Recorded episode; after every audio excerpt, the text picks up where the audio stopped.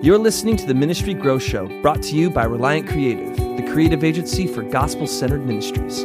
Find out more at reliantcreative.org. Welcome to the Ministry Growth Show, a podcast dedicated to helping churches and ministries grow and make more effective impacts for the kingdom of God in an ever changing digital world.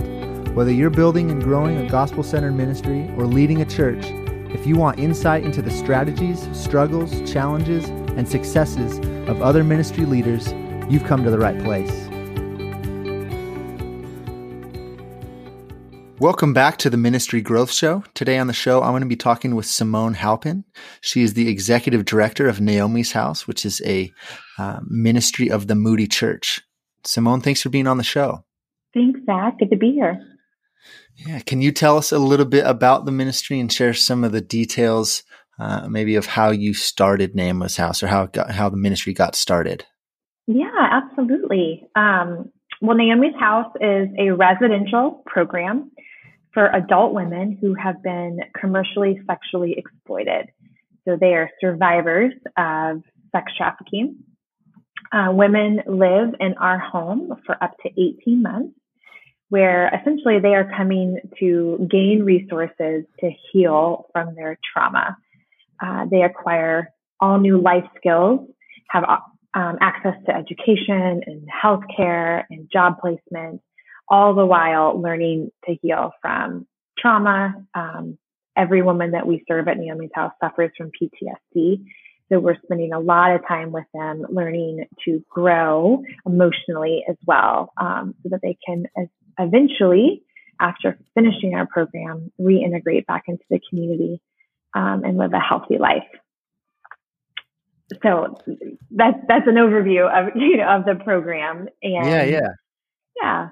Um, so we started. Um, we've been operating for almost four years, and um, as you mentioned, Naomi's House is a ministry of the Moody Church, and I was on staff there as the director of women's care um, for a few years when I was doing outreach um, with women from Moody. We would do um, different types of outreach throughout the city of Chicago. I mean, it's a big city, lots of needs. Um, and we were just really bent toward what we can do to help women who were being marginalized and kind of forgotten on the streets of Chicago. And over time, that led me to um, work with another organization, another ministry who does street outreach every single Friday night. They still, to this day, do street outreach to women who are caught in prostitution. And I started um, doing these outreaches with this group. They're called the Rose of Sharon. I always like to mention them when I tell the story of Naomi's house because the, the women who ran Rose of Sharon were a huge impact and influence in my life. And I started to meet women who were caught in prostitution and I would um, hold their hands and be able to look them in the eyes and have brief conversations with them at 1 a.m., 2 a.m., 3 a.m. in the morning. Hmm. And, mm. um, you know, a- after doing this several times, you start to think, how are women getting into this? and why aren't they leaving when they weren't chained to you know these hidden underground beds and closets and things that sometimes we think about when we think of human trafficking um, and then what what will life look like for them if they were ever lucky enough to get out and i just started asking those questions and started thinking about it um, a lot of times you hear people say i couldn't unsee or unknow what i had learned from right. my experiences. Yeah. And so that just over the course of about four years, it didn't happen overnight. Um, we, as a group of women from the Moody Church, started pursuing what can we do to help women who are caught in prostitution, who are being controlled by a trafficker or a pimp? What can we do? And over the course of four years, that answer continued to be um, women need a place to heal. They need a long term home to start an entire new life. And so over the course of those four years, Naomi's house was birthed. And now we've been running for almost four years. So we've been in it for quite some time. Awesome. Yeah. Now you mentioned that this is a residential program for adult women. That's right. How does th- there's no children that are that come into the program at all? Like what is the age? That's right. Guess, yeah. Uh, hard stop. Yeah. Oh, that's such a good question. And I love talking about this particular reasoning uh, as to why we started with adult women. Um, first of all, when starting something new, you know, you have to you have to start somewhere and you have to have kind of focused demographic. So we yeah. knew that, yeah, right. That's just kind of um, a wise way to, to start something new. And so we knew that we wanted to work with adult women primarily because those were the women I, w- I was meeting when we were doing outreach. And um, although I met dozens of teenagers, um, lo- I mean, Zach, you wouldn't believe how young women are, girls are on the streets, walking up and down the streets, soliciting buyers for sex. I mean, it's pretty devastating. And this mm-hmm. happens. What was so devastating is that this is happening in Chicago. We're not overseas in some, you know, um, under resourced countries in the red light districts where it would be expected. I mean, these were the same streets that during the day I was driving to school with my kids and um, going to work at church and you know it, it it's a mm-hmm. whole nother world it was that was what was such a huge discrepancy for me is how this is happening and so when we felt this calling um, to, to pursue residential care um, i just really felt this burden for adult women um, there were resources that already existed for teenagers and for younger girls um, but there was very limited resources for adult women. And the longer a woman is in the life so when I refer to someone being in the life, that's referencing her time mm-hmm. as a victim of trafficking.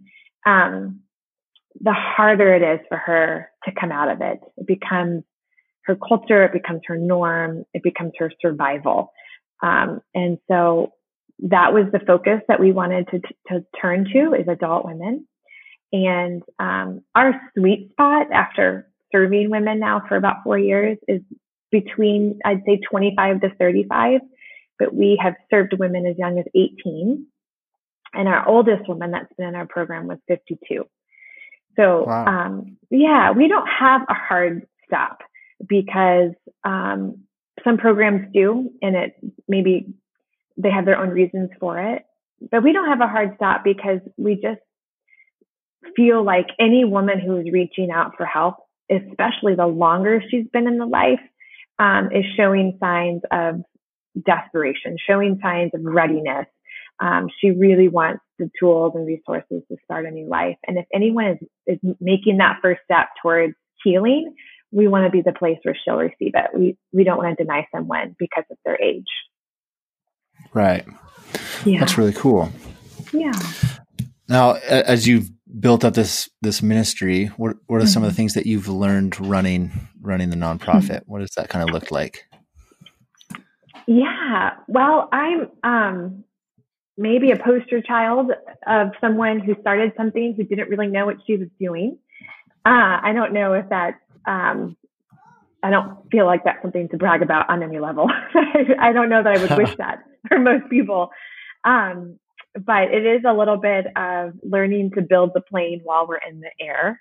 And um, so on one hand, it's been it's been really exciting, and it's given God so many opportunities just to show us um, that He has always been before us as we've pursued this ministry.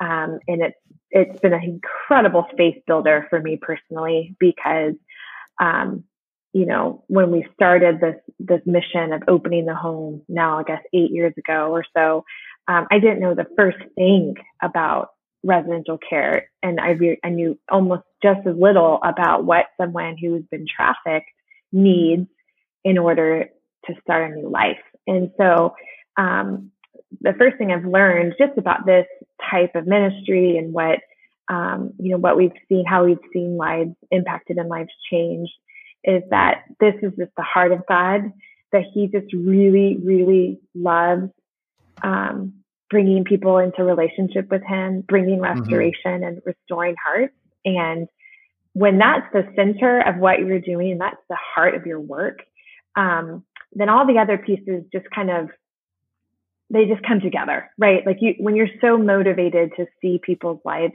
change, um, because they're so motivated for their lives to change in a positive way, then it's a lot, it, it's not as overwhelming as it might feel um, to run a nonprofit and to, um, and to kind of lead an organization with all the pieces that we have for what we do at Naomi's house. So, um, I've, I've have learned a lot about myself since opening Naomi's house. And one of the things that I've learned is that, um, being able to work with people, donors, supporters, church partners, and talk to them about the work that we do has, is something that I really like. And I didn't know that um, that would be something that I would consider to be such a big part of my job. But as the executive director, I'm I'm pretty much the sole fundraiser, mm. and um, so that means getting in front of people on a regular basis and telling the stories of life change and um, doing my best to inspire people to want to partner with us. Um, and so that's I'm making it sound as if it's easy. It's not. I think you know that in your line of work, helping other organizations do that. Mm-hmm. Um, it's it's not easy, but I enjoy it, and so that's been a real blessing um, to me.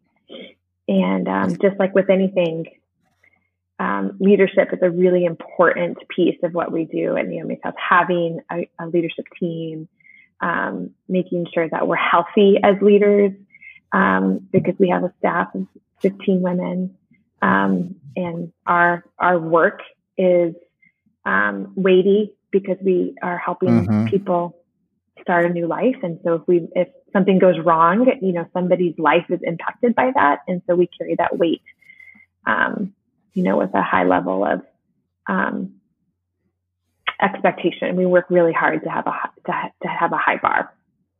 Yeah. Now, now, how do you guys deal with um, some of that like secondhand trauma mm. that you know is so prevalent in this yeah sector of of ministry space? You mean like for our for ourselves and our staff? Yeah, for taking for yeah. taking care of yourselves and your staff. Yeah. Oh, I appreciate that question so much. Um, we're very intentional about that. Um, so we do, we have a whole strategy, honestly, a whole handbook on um, what we do to care for our staff. And we have a, a handful of really high level volunteers who are considered staff. Um, and it's everything from regular supervision. So our, what we call our shift supervisors are women who are on the front lines of day to day program operations with our women. So we have a rotating 24 hour staff who is somebody is with the residents of Naomi's house at all times. And that shift will look different depending upon the time of day or what day it is. Um, but those shift supervisors um, are just, inc- first of all, they're the most incredible women I've ever met. They're they're phenomenal human beings, and they all um, have regular supervision with our director of operations, where they're sitting down one on one and they're just processing some of their hardships. Mm-hmm. They're leaning into, hey, I saw this in myself when I had this conversation with this resident. I didn't even know that was in me. I don't know what to do with that. Um, they're very intentional about processing and um, kind of leaning into working hard to to be the best version of themselves while they are mentoring and shepherding the women at Naomi's house. That's probably our one of the the best things that we do in terms of offering self care. And then we do um, quarterly, all day, off site trainings where we're bringing in experts in trauma, we're bringing experts in addiction, um, uh, diversity, inclusion. I mean, we do all different types of topics and we bring in people from the outside who train us and equip us and give us tools that we take back to the program.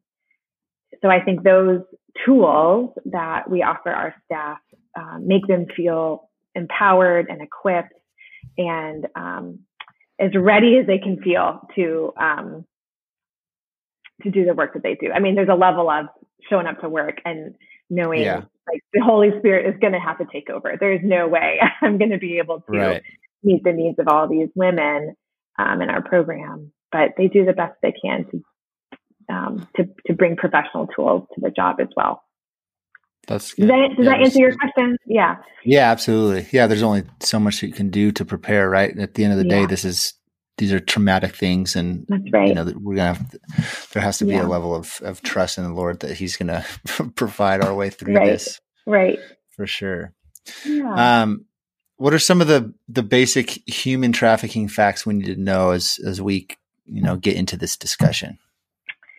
Yeah. Um, well, the first thing I would tell people listening is that um, human trafficking, specifically um, commercial sexual trafficking, happens everywhere. It is a part of every community, um, every city, every town, every suburb.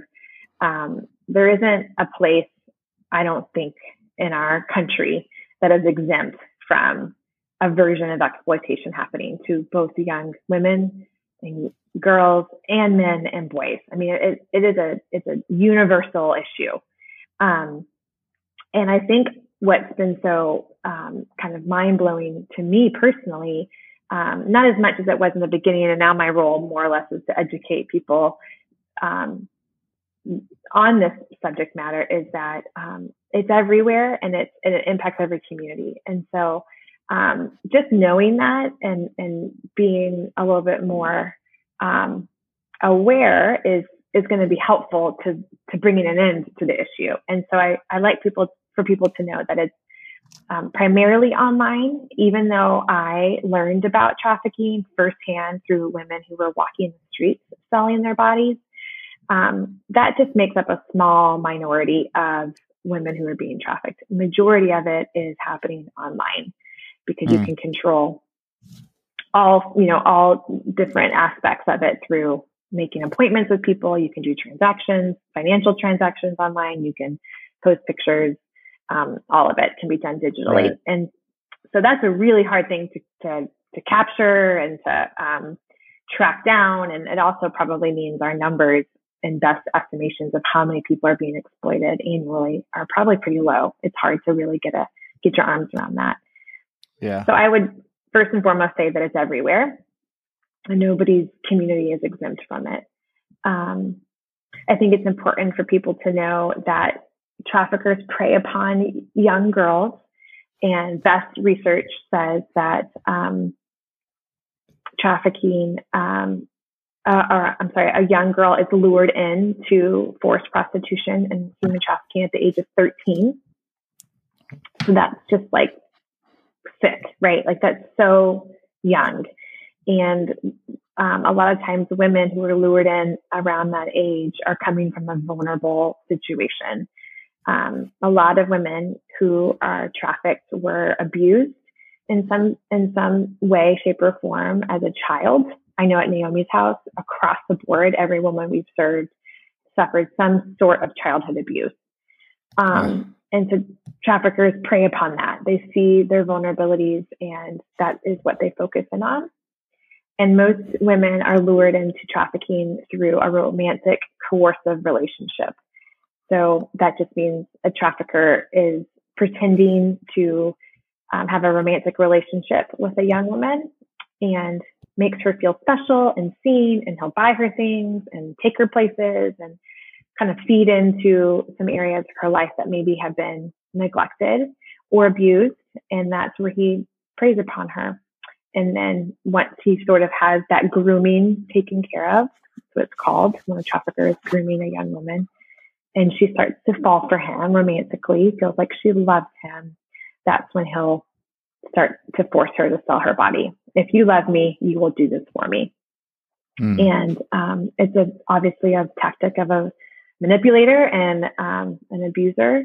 Um, but a lot of times, from our experience, that's the majority of ways that women get lured into human trafficking in the first place. So, so what are some of the ways you've seen some of these survivors overcome trauma like that? Well, it doesn't happen overnight. I think that's probably um, the first thing I would I would say um, it's a very slow process um, for someone to address their trauma and to overcome it. Um, mm-hmm. You know, just a quick trauma 101 is that it when someone's gone through a traumatic experience, um, the brain doesn't have the the capability. So it's not designed to store traumatic memories. And so when you know you have a pleasant memory, our brains are able to file those away into a filing cabinet and bring them out when wanted. Well, a traumatic memory, for whatever reason, the brain's not designed to store. And so those memories kind of live in the front of our brains. And um, a lot of times, a person, this is kind of describing PTSD, they feel like they're experiencing that traumatic experience over and over and over. And so their body is responding as if it is happening over and over. So you'll see a lot of times with people who are suffering from PTSD that they just live in this fight or flight stage. They're constantly yeah. assessing their environment. Am I in, is there any threat? Is there any danger? I mean, you can see it through, you know, all types of brain scans and MRIs where their adrenaline is heightened, their heart rate is fast, they're breathing heavy. I mean, all of those physical signs. And because a woman who's been trafficked typically has been violated, sexually violated, experienced violent activity for so long that this heightened state of awareness becomes their normal. And so it physically breaks down their body over time. So when women come to Naomi's house, they have not just the emotional issues that they're dealing with because of their trauma, but their bodies have physically started to break down. So they have difficult digesting food and they have an internal issue with their gut. They, their hair could be falling out. They could have skin issues, um, all kinds of things. There's all types of physical uh, ramifications that trauma does to the body. And so in order for someone to heal and to overcome, all of those things need to be addressed. It has to be a comprehensive approach to healing, which is one of the things that we, you know, we kind of stand on as an organization when we talk about our approach to care for women is that it's comprehensive. So we're going to mm-hmm. address their body issues. We're going to address their, meaning their physical body issues. We're going to address their emotional issues. Um, we're going to work on some of their tangible needs so that they can start to feel some wins right off the bat. Women who come to Naomi's house typically don't have a valid ID and they typically don't have valid health care. And so those are two things that we can work on with them within the first month. And within 30 days, they start to feel like I had a, I set out a goal to get an ID and to get on health insurance and I accomplished both of those within 30 days. And they start to feel really good about themselves and they, they, um, create more goals because they're starting to see progress in their lives. Um, so all of these systems have to work together. The emotional, the practical, and the physical. They all have to be working together in order for someone to heal from their trauma. Um, mm. And then just to say, for any professional um, therapists or um, anyone out there in that world, I, I, would I want them to hear me say we only work with trauma informed therapists. So we um, so all of our women do one on one therapy from the very beginning, sometimes one to two times a week, and then they also do a lot of group therapy. But the therapists we work with are all specialized in trauma. Um, which means that the therapist is being very meticulous about how to enter into those traumatic memories. Because if you're not trauma informed and you're trying to help someone heal from their trauma, you could actually re traumatize the person. It's a very dangerous, you know, um, yeah.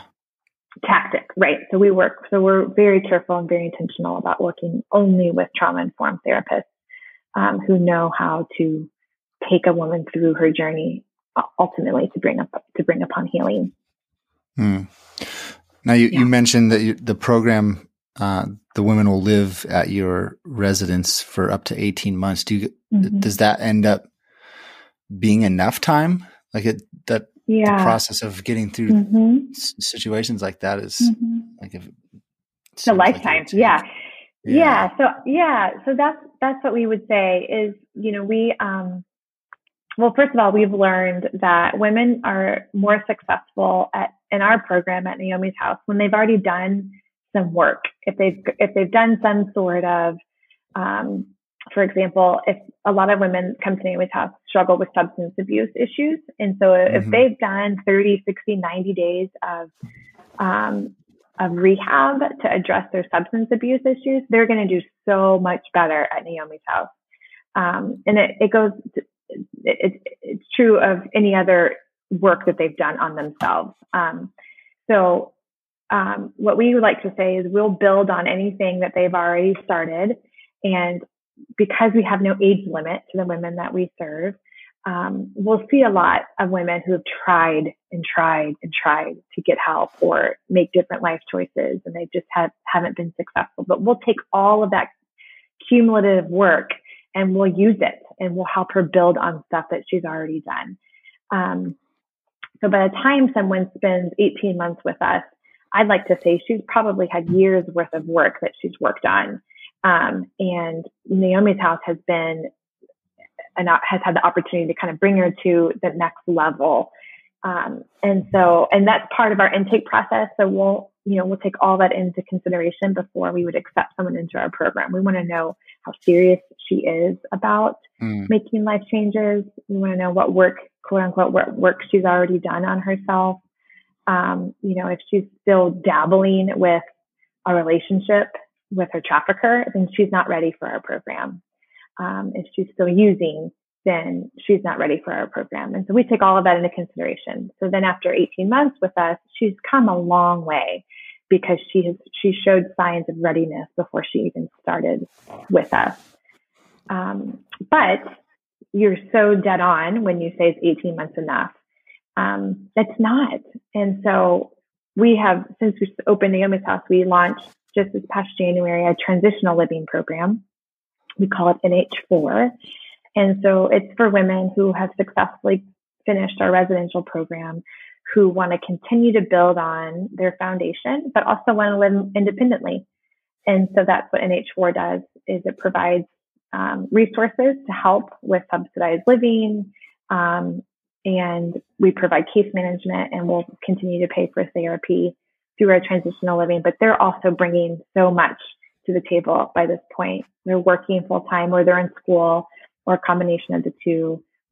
They've taken um, ownership of all of their own bills. They have a car, mm. um, all of that. And so that transitional living piece is something, like I said, we just launched. Um, the goal would be for someone to be in that for at least a year, and then we'll assess after that year is this working? Um, should we continue it? Is she ready to be completely financially independent? Um, and so that's kind of where we are with that. So the hope then, Zach, honestly, is that women take the tools that they gain at Naomi's house and then at NH4, and they eventually get to a point where they are independent and they can use the tools to live a healthy life.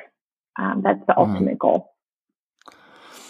Now, you mentioned, I can't remember the term that you used, but basically a, a holistic approach to this yeah. process.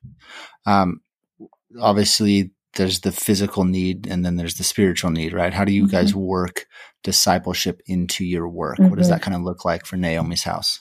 Mm-hmm. Yeah, I, I love this question. Well, um, as I mentioned, we um, we do some intake processing um, before someone comes to Naomi's house. We do a lot of interviewing.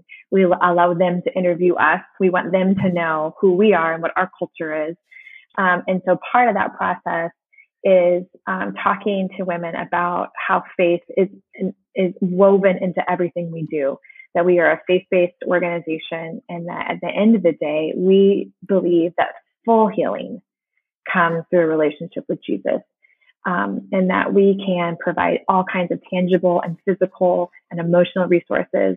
Um, but it's their acceptance of the gospel that we believe is going to um, make the the most eternal impact on them. Right. Um, if, right. if they were, yeah, if they were to, to walk in that faith. So, um, we're super transparent from day one. Um, most of our referrals come to us knowing that we're a faith-based organization. Um, so it's never really been this tension. I mean, we, we do see it every now and then where someone is a little bit resistant to um, the gospel and they're not sure how they feel about God. Um, uh-huh. But what I always like to say is um, if you t- if you if you can picture on one hand you're offering somebody um, tangible resources, a safe place to live, access to education and healthcare and jobs and therapy. And on the other hand, you're offering someone a pathway to know God. We will guide you and show you and uh, be an example to you, but at the end of the day, it's your choice, right? And if you take those two hands and you layer them together, it is it becomes this really powerful, beautiful relationship between um, what we do and the woman that we're working with, and it really empowers her to make to make her own choices. And at the end of the day, she's been told what to do, where to go, who to have sex with, who she owes money to, where to sleep, all of that for so long. And so for her to come into a program like Naomi's House and we say, you know, these are now your choices. You are empowered. You know yourself better than anyone else knows. You're your best advocate. Um, we see that approach and that includes you get to choose whether or not you want to pursue God or not because we believe He is pursuing you. But you get to mm. choose whether or not you want to believe that or accept that or lean into that. And you can take your time with that. Um, we feel like that is the most empowering way for someone um, to know God and to experience his love for her um, through Christ. So there's no hidden agenda. We're very transparent about who we are and what we do. Um, and then with that, so that's maybe, that's maybe more of our philosophy. But then yeah. on a very tangible uh, basis, we do morning devotionals um, every day, usually led by our staff. But actually, I just heard this morning that one of our women in the house, who's a resident right now, has been like taking over and she wants to lead devotionals. oh, so I cool. Just, uh, so cool. Yeah. Um, and then we go to church on Sundays, and uh, women don't have to necessarily sit through a church service. Actually, the woman I was just telling you about who wanted to take over devotionals, when she came to us, she would go into like some like a physical anxiety attack when she stepped foot in church because really? so much of yeah she had a lot of abuse from church leaders uh. and she's in her mid 30s and this all happened in childhood and if you think of it Zach like a wound that was never properly addressed mm-hmm. it never healed correctly and so she's still suffering from this deep deep wound and she would just have this physical panic attack when she would sit set foot in church. And so we would celebrate each week if she could make it 10 minutes and then 15 minutes and actually, now that we're in COVID um, and all of our church has gone online, she'll sit through an entire church service because she's not physically in church. Yeah. So I'm like, this is if COVID happened just for this one person's salvation, this is this is awesome. Um, because she's now sitting in front of a computer screen, but she can sit through the whole service because there was something triggering about the building itself. Yeah. And she's just come such a long way spiritually that now she's the one joking about wanting to, to lead devotions because she's got a word. She's got something she wants to share. Um, and it's so cool. So Naomi's house has taught me a ton about what discipleship looks like and just how it's not a formula. You know, it's not like a magic wand that it has to be organic. It has to be a work of the spirit. And as a staff, we have to be committed to it not being those things. We have to be committed to letting the Spirit work through us. We're going to see setbacks and we're going to see um, progress. We're going to have good days and we're going to have bad days. And we just have to um, lean into that ourselves as the staff, knowing that we can't control this piece. We can be faithful to the word and, and faithful to what God's called us to do. But at the end of the day, it's a work of the Spirit to draw someone um, mm-hmm. to Him. Yeah. So good. Yeah. Contextualized yeah. to the work and the cause and the the like industry that you guys are working in. Mm-hmm. Yeah. Um, to transition a little bit, but just mm-hmm. kind of staying on topic with with mm-hmm. regards to the church. What role do you think the church plays in one your ministry? So, what is the mm-hmm. role of the Moody Church mm-hmm. play in your ministry? And then, big picture, what does the role of the church look like, like Big C Church look like in this mm-hmm. global fight against trafficking? Like, mm-hmm. how does how does mm-hmm. Moody engage with your organization mm-hmm. and partner with mm-hmm. your parachurch ministry? And then, what do you see the church's role is as we continue to fight this yeah. injustice on a on a global sure. scale? Okay. Yeah. Yeah. Good. Good questions. I've loaded question. yeah, I have many, many thoughts. How much time do we have? No. Um, well, first, your Moody Church question. So I think I mentioned earlier, I was on staff at the Moody Church um, mm-hmm. starting from 2010. myself and the director of women's ministry, who's still the director of women's ministry at Moody Church, her name's Mary Lohman. The two of us approached the elders of Moody and said, "This is what we feel like God's calling us to do: is to open this home so that women who are coming out of exploitation have a place to start." And I think it's still shocking to me that they said yes to allowing us to pursue this ministry.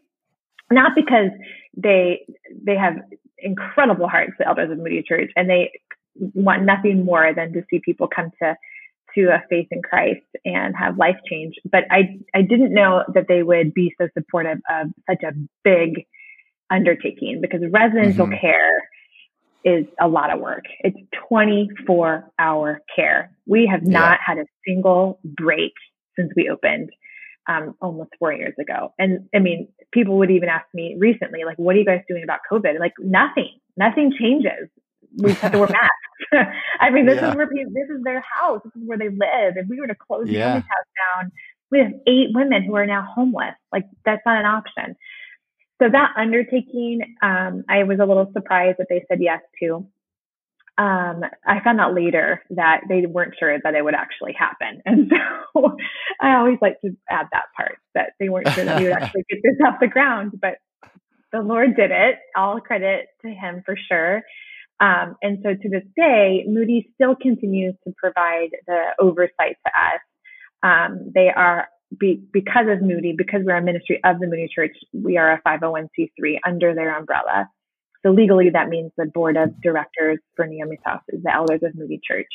Um, but they were the first to say, we will not be able to provide oversight um, on your operations and your day-to-day basis uh, of this program because it's not in their their lane per se. So we have a separate right. advisory board. Yes, so people who who are familiar with this type of work who who serve as our advisory board.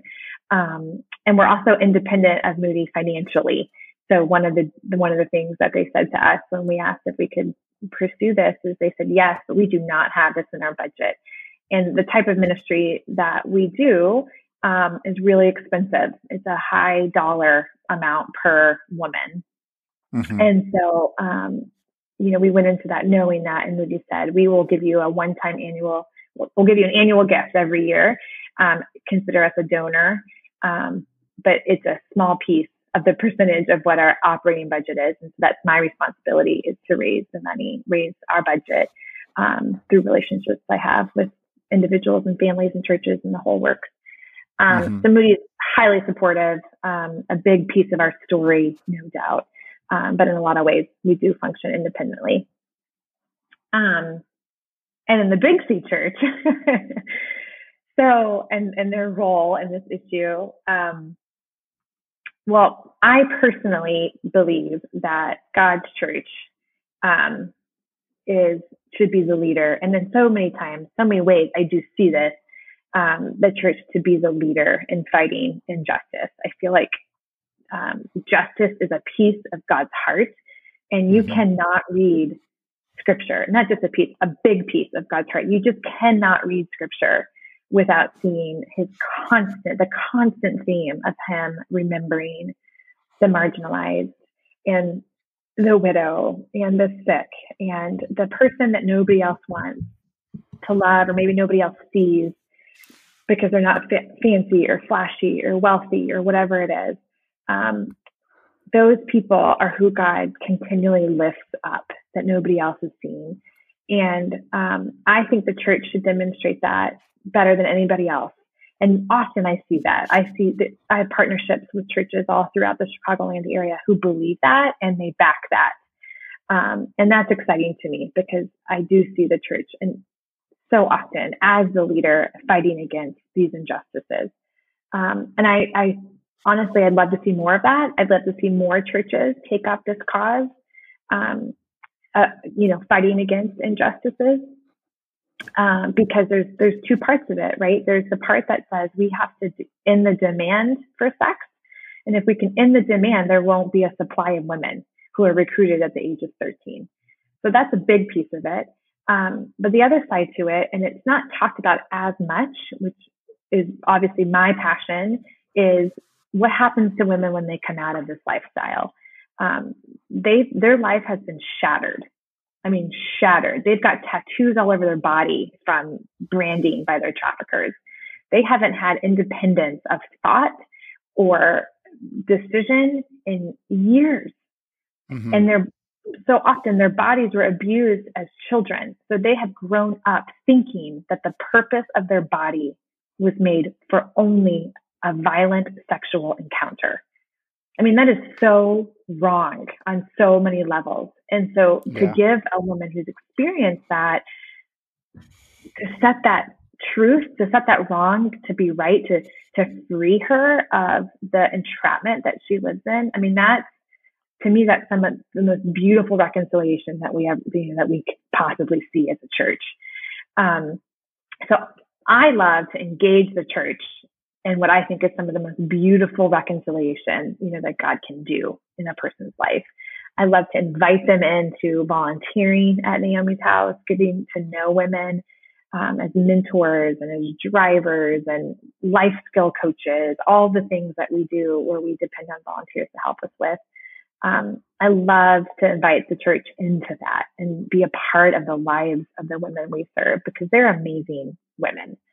Um, I find that churches can be um, financial partners. I mean, sometimes I feel like a church will say, "Hey, you, you're welcome to to recruit volunteers from our congregation, but we want to show you we're so serious about the work that you're doing that we'll support you monthly." So I have a couple uh, churches who are what we call hero partners, people who support us monthly.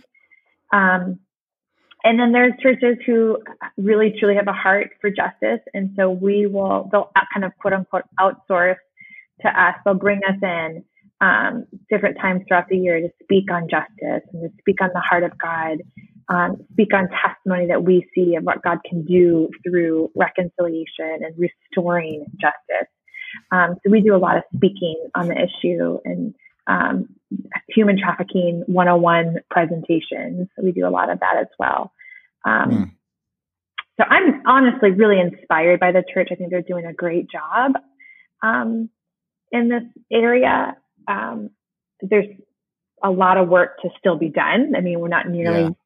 far from seeing the end of this issue. And so I'd love the, the church to do more. But I also just want to make sure I highlight that I've seen some incredible churches do some great work around this issue.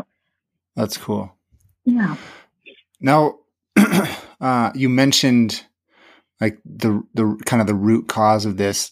We need to be able to um, decrease the demand for sex essentially mm-hmm. what, like mm-hmm. what are what are some of the changes that you see that need to be made to start seeing like systemic change on a like global scale these human trafficking numbers continue to rise each year i mean the, the numbers are mm-hmm. getting beyond comprehension essentially yeah. and so like mm-hmm. what what what do you see on a you know, I don't know how much time we have to go into crazy detail on it, but just like thirty thousand foot view, yeah. how how do we how do we start like making changes to yeah. uh, cut into some of this overwhelm these overwhelming numbers? Yeah, let me give you my my top four. Okay, we have time for four, right? Because there's probably forty, but I'll start with my top four. um, That's perfect. First, yeah. So first of all, I think we need to do a better job caring for vulnerable people across the board. I don't care where you are on your faith journey. I don't care if you go to church, if you don't go to church. I mean, I regardless of whether or not you're a believer or not, I feel like across the board, we need to do a better job caring for vulnerable people. There are people in all of our communities who, in some level, are suffering. Some do a better job hiding it than others. If you're in a mm-hmm. more affluent, wealthy community, maybe you're not seeing it in your face every day, but there are people who exist in your communities that are struggling on some level. And in general, we need to be we need to be the type of people, and I obviously I believe it needs to be led by the church, led by Christians, that we are more we're we're less afraid to get messy with people and to get into the the daily difficulties that people face and help people feel more secure about who they are um, and uh, provide ways for people to live on a more stable, stronger foundation so that vulnerabilities go down. That would be one of the first things I would say. And anyone can do that. Anyone can right. look around and see someone who is in a vulnerable situation in some capacity and reach out and ask, what do you need? What can I do to help you? How can I walk alongside you in life? Anyone can do that. I think we need to have a real, so number two is we had, we have a real conversation about um, pornography in our country and sexual addictions and the link between the two. Um, there is so much research um, that makes a correlation between pornography and human trafficking and sexually exploiting people. Um, we sat right here and I live in Wheaton, Illinois, a suburb of Chicago, and there was a building that was run by a trafficking ring in literally the middle of Wheaton, Illinois, which you would never believe. It's a wholesome, whatever you want to call it, type of community that you would not think it, there's trafficking happening. And it was a brothel right in Illinois, Wheaton, Illinois. And it took the community to come together to, to basically shut this brothel down, which I always say is a victory. But let me just tell you, they just moved to jur- a jurisdiction. They just left Wheaton. The brothel still right. exists. And so they didn't come to Wheaton because they didn't think they would have customers. They came to Wheaton because they knew they would have customers.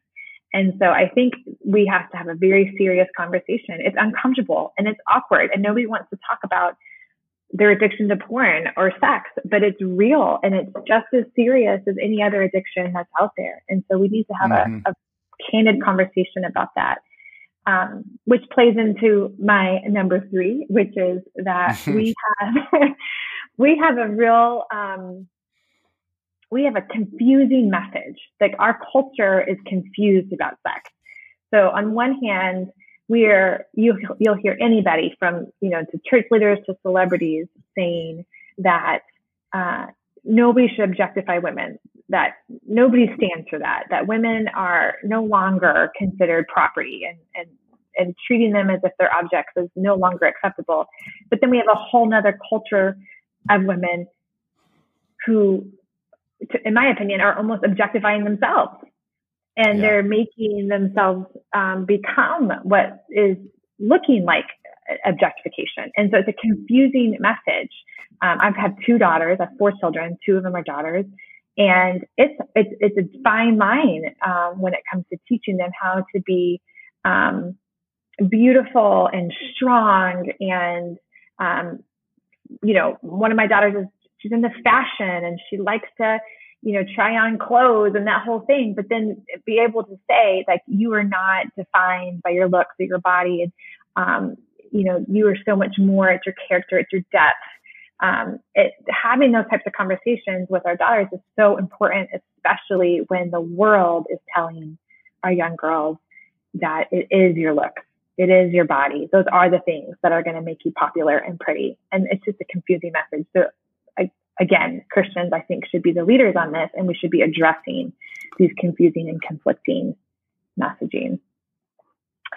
And the last thing I would say that is really truly going to help um, reduce human trafficking in our bring down the numbers and you know to speak to what you asked um, is to honestly get behind organizations like Naomi's House because the more women we serve and the more women we see successfully complete our program, the less um, the less amount of women we're going to see relapse back into the life. Because if a woman is not getting help, if she's not give, if she's not given the resources and the opportunity to start a new life and heal from her past, she is just as likely to be re, to relapse and continue to be vulnerable and lured back into the sex trade. We see it all the time. And so without more organizations like Naomi's House to serve more and more women, um, we're going to see continued relapse and we're going to see those numbers continue to climb. Um, so, of course, I'm a fan of Naomi's House, and I would encourage anyone listening um, to look into supporting, whether it's us or somewhere local in your own community, um, but get behind the rehabilitation of women who've been exploited, and we'll see those numbers go down. Well, and there's got um, got to be an element of women who are in the life who have not made the decision that they want out, mm-hmm. that are if there's more women that are successfully getting out and, mm-hmm. and seeing a transformation in their yeah. life, that the women that are still in it are going to look and see, hey, there is a way out. Uh, there's got to be an element of like I don't want out because I don't really think that there is a way out, right? Yeah, that's right. Yeah, survivor leadership is what that is what that's called. Is so powerful. Some of the greatest leaders in this in this field are from survivors because they have gone through it and now they're on the other side and they are the best speakers, the best advocates. They know mm. more about the issue. Yeah, so I'm you're you're dead on. The more women who go through a program and come out on the other side, um, not every woman wants to be labeled as a trafficking survivor. So I should make that clear. I mean, there are plenty of women who've graduated from the Naomi's house saying, "Do not label me. I am I am not just a trafficking survivor. I'm so much more than that." And right. that's true, right? We need to honor that. But there are women who've come through who have this passion to help other women come through, and it is it's in their makeup to be a leader. And um, their stories are so powerful, and, and God uses that in a big way. You, have, really make cool. a great point. Yeah. And, and to piggyback and continue on to your your uh, what's number three, uh, and this is a bit of a transition to mm-hmm. uh, a question we had talked about offline. But um, how how do you balance? Like I'm listening to, to, you talk about being a leader of this organization, and mm-hmm. Uh, just as a mom, how do you balance a family of six, four kids, a, a marriage of 17 years? Like, what does that look like running this organization successfully mm-hmm. and still having time for family? Because mm-hmm. I, th- I, know that that is, um, tends to be a, a yeah, a real challenge yeah. for a lot of ministry leaders, whether you're a mom or a dad. Mm-hmm. Right, right. First of all, to hear you say I've family of six, I have four kids, married for 17 years. I thought to myself, I sound so old. I don't feel as old as that just came out. I don't know. That just I have to process that for a second. Um, um, no, and I appreciate that that question because I think we can get intimidated by, um, you know, how do people do it all, or how does it appear that people are doing? It? I think appearance is is probably the the key word there. Um, and so I, I don't know if this is the perfect answer, but it's it's it's my honest answer, and that is, um, I think balance might be the wrong word when when we're pursuing this question. We're trying to get to the heart of this question, and so for me, I like to say, um, I think it's about boundaries, boundaries over balance. And that starts with my husband and I. Um, his name's Anthony. He's amazing. I mean, truly the best person I know on the planet. And we are in just constant communication about what it is in our family and our marriage that we want to protect. And we, we are in constant dialogue about that. And then we put boundaries around what it is that we're trying to protect. So if you think of a boundary, that's what the, the definition I'm using when I say boundary is what is it that you're trying to protect? And so mm-hmm. our marriage is first, right? So we protect our marriage. Um, and we do that in all kinds of practical ways. We have, um, you know, date nights and we see a marriage therapist um, about once a month, maybe every six weeks. Um, we're in a small group with other couples who share the same values that we do, and we're having honest and transparent conversations. So we're, we're real intentional about how we protect our marriage. Um, and then we, we have that same question around our kids. So our, our we have a we have four kids who span 10 years, so 13 to three. And oh, wow. um, I know that's all another story. Um, but um, uh, so that looks different for for our family, and we ask those questions like, what do what do we want our kids to say yes to, and what do what do we need to protect them from? What boundaries do we need to put up, and in order for our kids to thrive? Um, and as I mean, you can imagine four kids in that span, it looks different for every kid. Yeah. And um, so that just takes time. And it, it, I think, again, what I'm trying to point out is that we're just intentional about about how we protect our family. And then the other thing that we've gotten better at, Zach, we're not perfect at, but something that we've gotten better at is protecting ministry.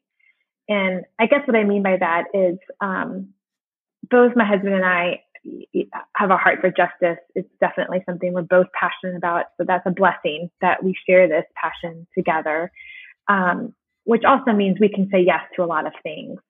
Um, anything that's you know justice oriented, we would want to be tempted, or we'd be tempted to say yes to. Yes, we want to do this. We want to run this race, or we want to um, support this child, or we want to, you know, run this organization, whatever it is. And one of the things that we are getting better at as we, I would hope to say, mature, um, is protecting what it is that we feel like God has called us to. And I had a pastor right when we started Naomi's House years ago say to me, you know, God doesn't give us a heart that bleeds for every issue we hear about because then we would run out, we would bleed out. We don't, our hearts don't have mm-hmm. the capacity to care for every injustice to the same degree, which makes sense, right? Which is why you hear some people who are really passionate about um, clean water, or you hear people who are really passionate about ending human trafficking, or you know, name the injustice. Right.